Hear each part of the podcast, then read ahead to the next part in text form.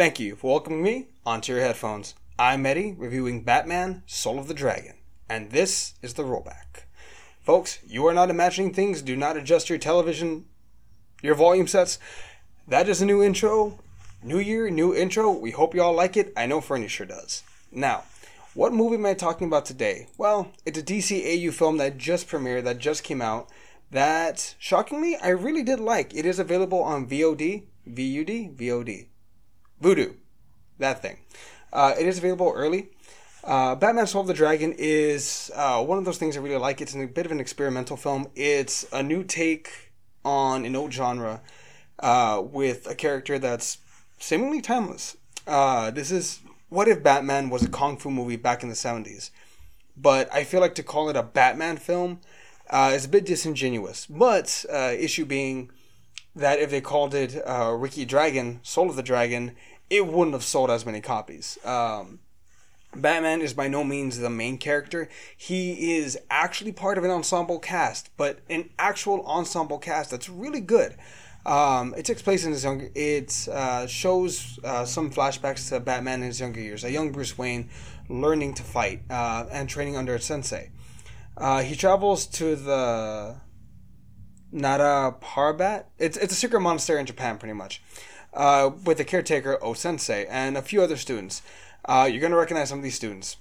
Lady Shiva, which Batman has pers- has uh, stated in the comics in canon, she is the best fighter on the planet. Period. Richard Dragon, which is a take on Bruce Lee that I really enjoy. He's not crazy. It's it's not like a crazy like dead on Bruce Lee, but it's a portrayal that I can really enjoy. That I that, that I, I can get behind. There's also uh, Ben Turner, which, if you know, that's Bronze Tiger, ladies and gentlemen. They're not fucking around with this. They brought out the heavy guns. Uh, also, two other students, Jade and Rip Jagger, which eh, don't don't get attached to them. They're, they're not going to be around very long. Um, so the film actually does open with Richard Dragon uh, performing some CIA stuff. Uh, he uses this weird little camera thing uh, to get some uh, fingerprints, and he's able to print them out. It's very much uh, schlocky 1970s kung fu movies with a lot of uh, tropes that come with it. That's not a bad thing, though. Um, I really did enjoy his opening scene, and at first I thought, "Is this Bruce?" Because it's a bit odd that they don't recognize him. Or I thought maybe Bruce was one of the kingpins in the casino, but no. As it turns out, it's Richard Dragon. Uh, he ends up getting uh, he ends up getting his uh, thumbprints, and he's able to get the plans that they're trying to get to a gate. The bad guys. Who are the bad guys? We're going to find that out later on. Now, again, uh, Richard uh, does realize that this is a bit bigger than him, so he ends up recruiting Bruce to help him out. At Bruce's club, it's very apparent he is the Batman, but he keeps referring to his outfit as, you know, he goes into just this different mindset when he's wearing it. Um, Bruce is openly, not necessarily openly mocked, but it's very clear he is not the best student uh, with O Sensei. He's not the best at the monastery by any means. He trains, but he's not uh, the number one student, and that's refreshing. Um, too often we see that uh, Batman is simply plot armor. Batman, I am the best. Period. It's refreshing to see Bruce Wayne or Batman, for all intents and purposes, get his ass kicked. Uh, he gets his ass beat quite a bit by uh, Ben Turner, who uh, makes a point of telling him at one point, you know, just because you lost your mother and father does not make you uh, does not make you uh, make us feel sorry for you. You know that happens in my neighborhood every day. You know, referring to Ben Turner again, Bronze Tiger, an African American character in the 1970s. In I want to say he referred to Harlem, but I could be wrong in that. Um, so the film continues from there. Uh, and we get a lot of uh, character growth. You know, we get Ben Turner again, Bronze Tiger, who has anger issues. We get Richard Dragon, who's very confident in his in his abilities, who's very much sought out by uh, other players in the in the world. And then again, Lady Shiva, who is the undisputed best fighter of the group, uh, who ends up actually overseeing uh, a fighting ring to a point where Richard Dragon actually uh, asks Bruce, "So you haven't gone after her yet?" And uh, Batman just looks at him and says, "I'm working up to it." Like even Bruce Wayne wants nothing to do with her, and that is so fucking perfect on point. Um, so we get a flashback of uh, of Sensei talking about the sword. Which sword? The sword. So this sword is this sword is called a Soul Breaker.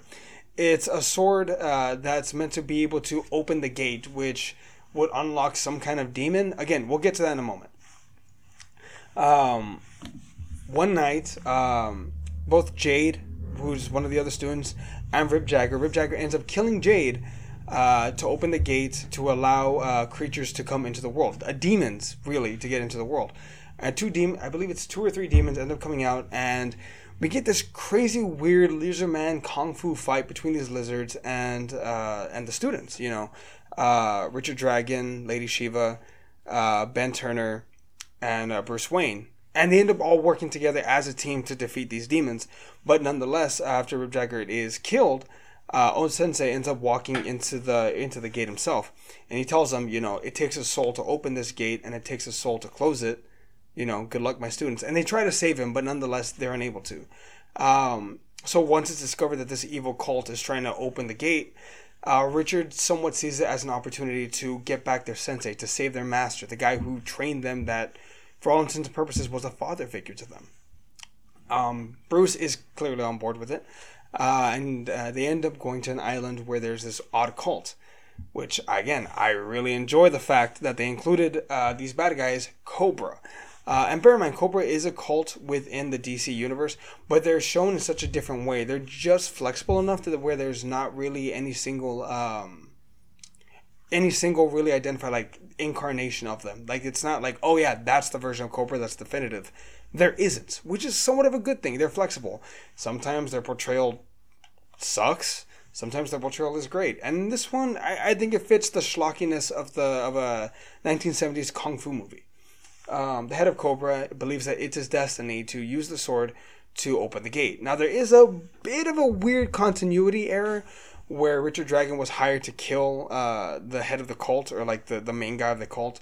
But he ends up finding Kobra, the, the, the guy, when he's a child.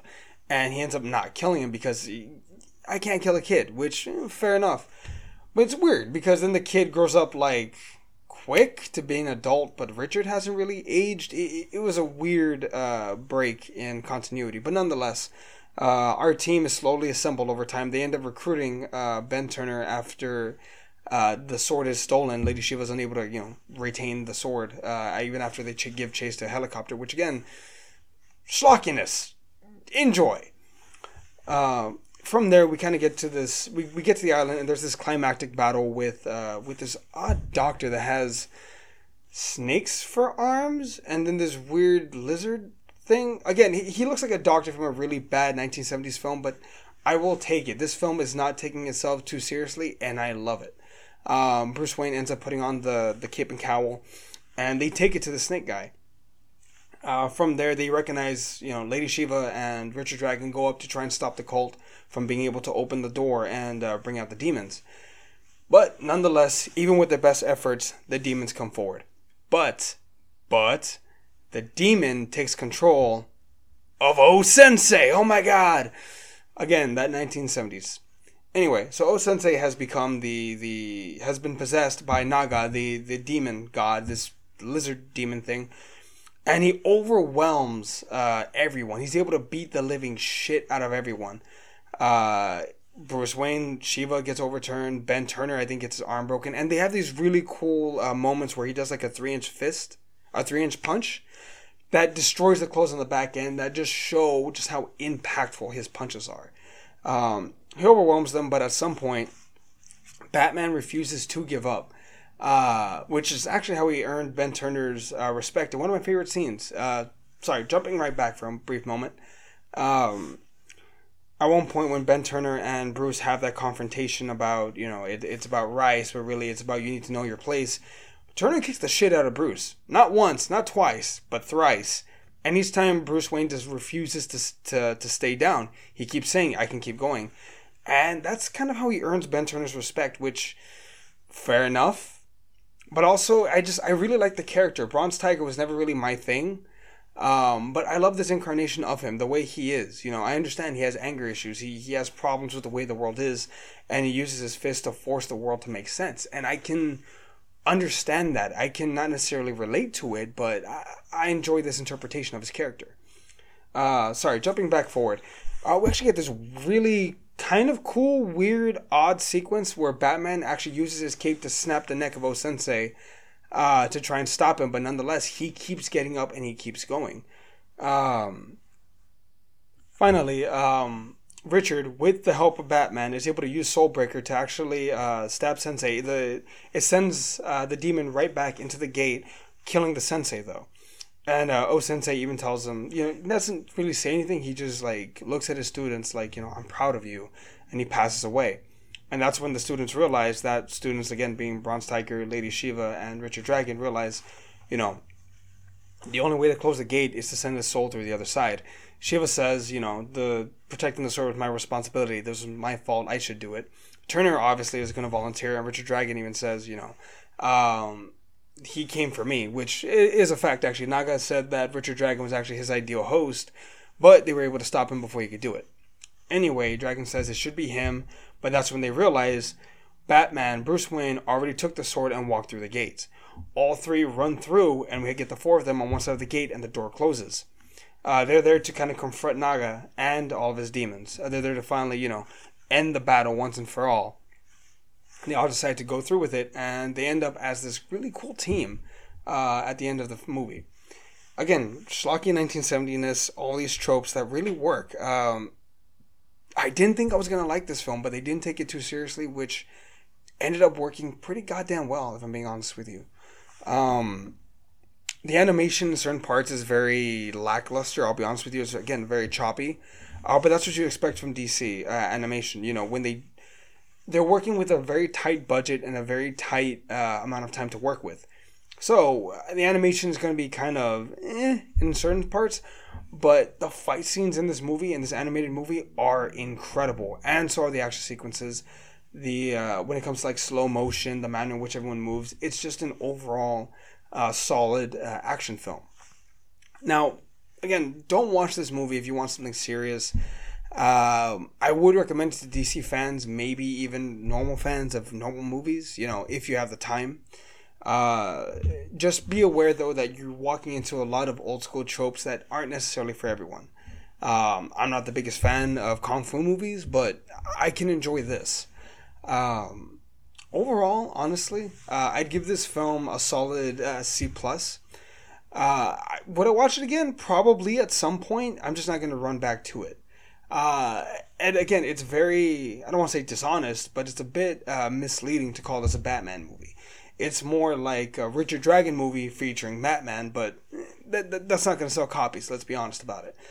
But I do commend DC for this kind of film. Um, again, it's kind of like uh, you always expect Batman to be front and center and plot armor, and he's the best. But no, this film interpreted him as just another guy who's good, but he's not the best. He's self aware, but not uh, to a point of uh, almost having uh, almost being a Mary Sue, which I can appreciate that very much so. Um, anyway, so that was my review of Batman: Soul of the Dragon. What did you think? Uh, did you like the film? Have you seen the film yet? I strongly recommend you order it on VOD if you have the chance, or maybe get HBO Max. They should have it playing there as well. Um, so, thank you for joining us. Uh, if you want to hear more about our thoughts on movies, go to therollback.net. Um, if you're listening to us via podcast, please like and subscribe um, on YouTube as well. Please like and subscribe. We're trying to grow the channel. We greatly appreciate all the support that we've been given uh, over this past coming up on a year now, folks. Um, so, all that being said, uh, I've been Eddie, and this was the rollback.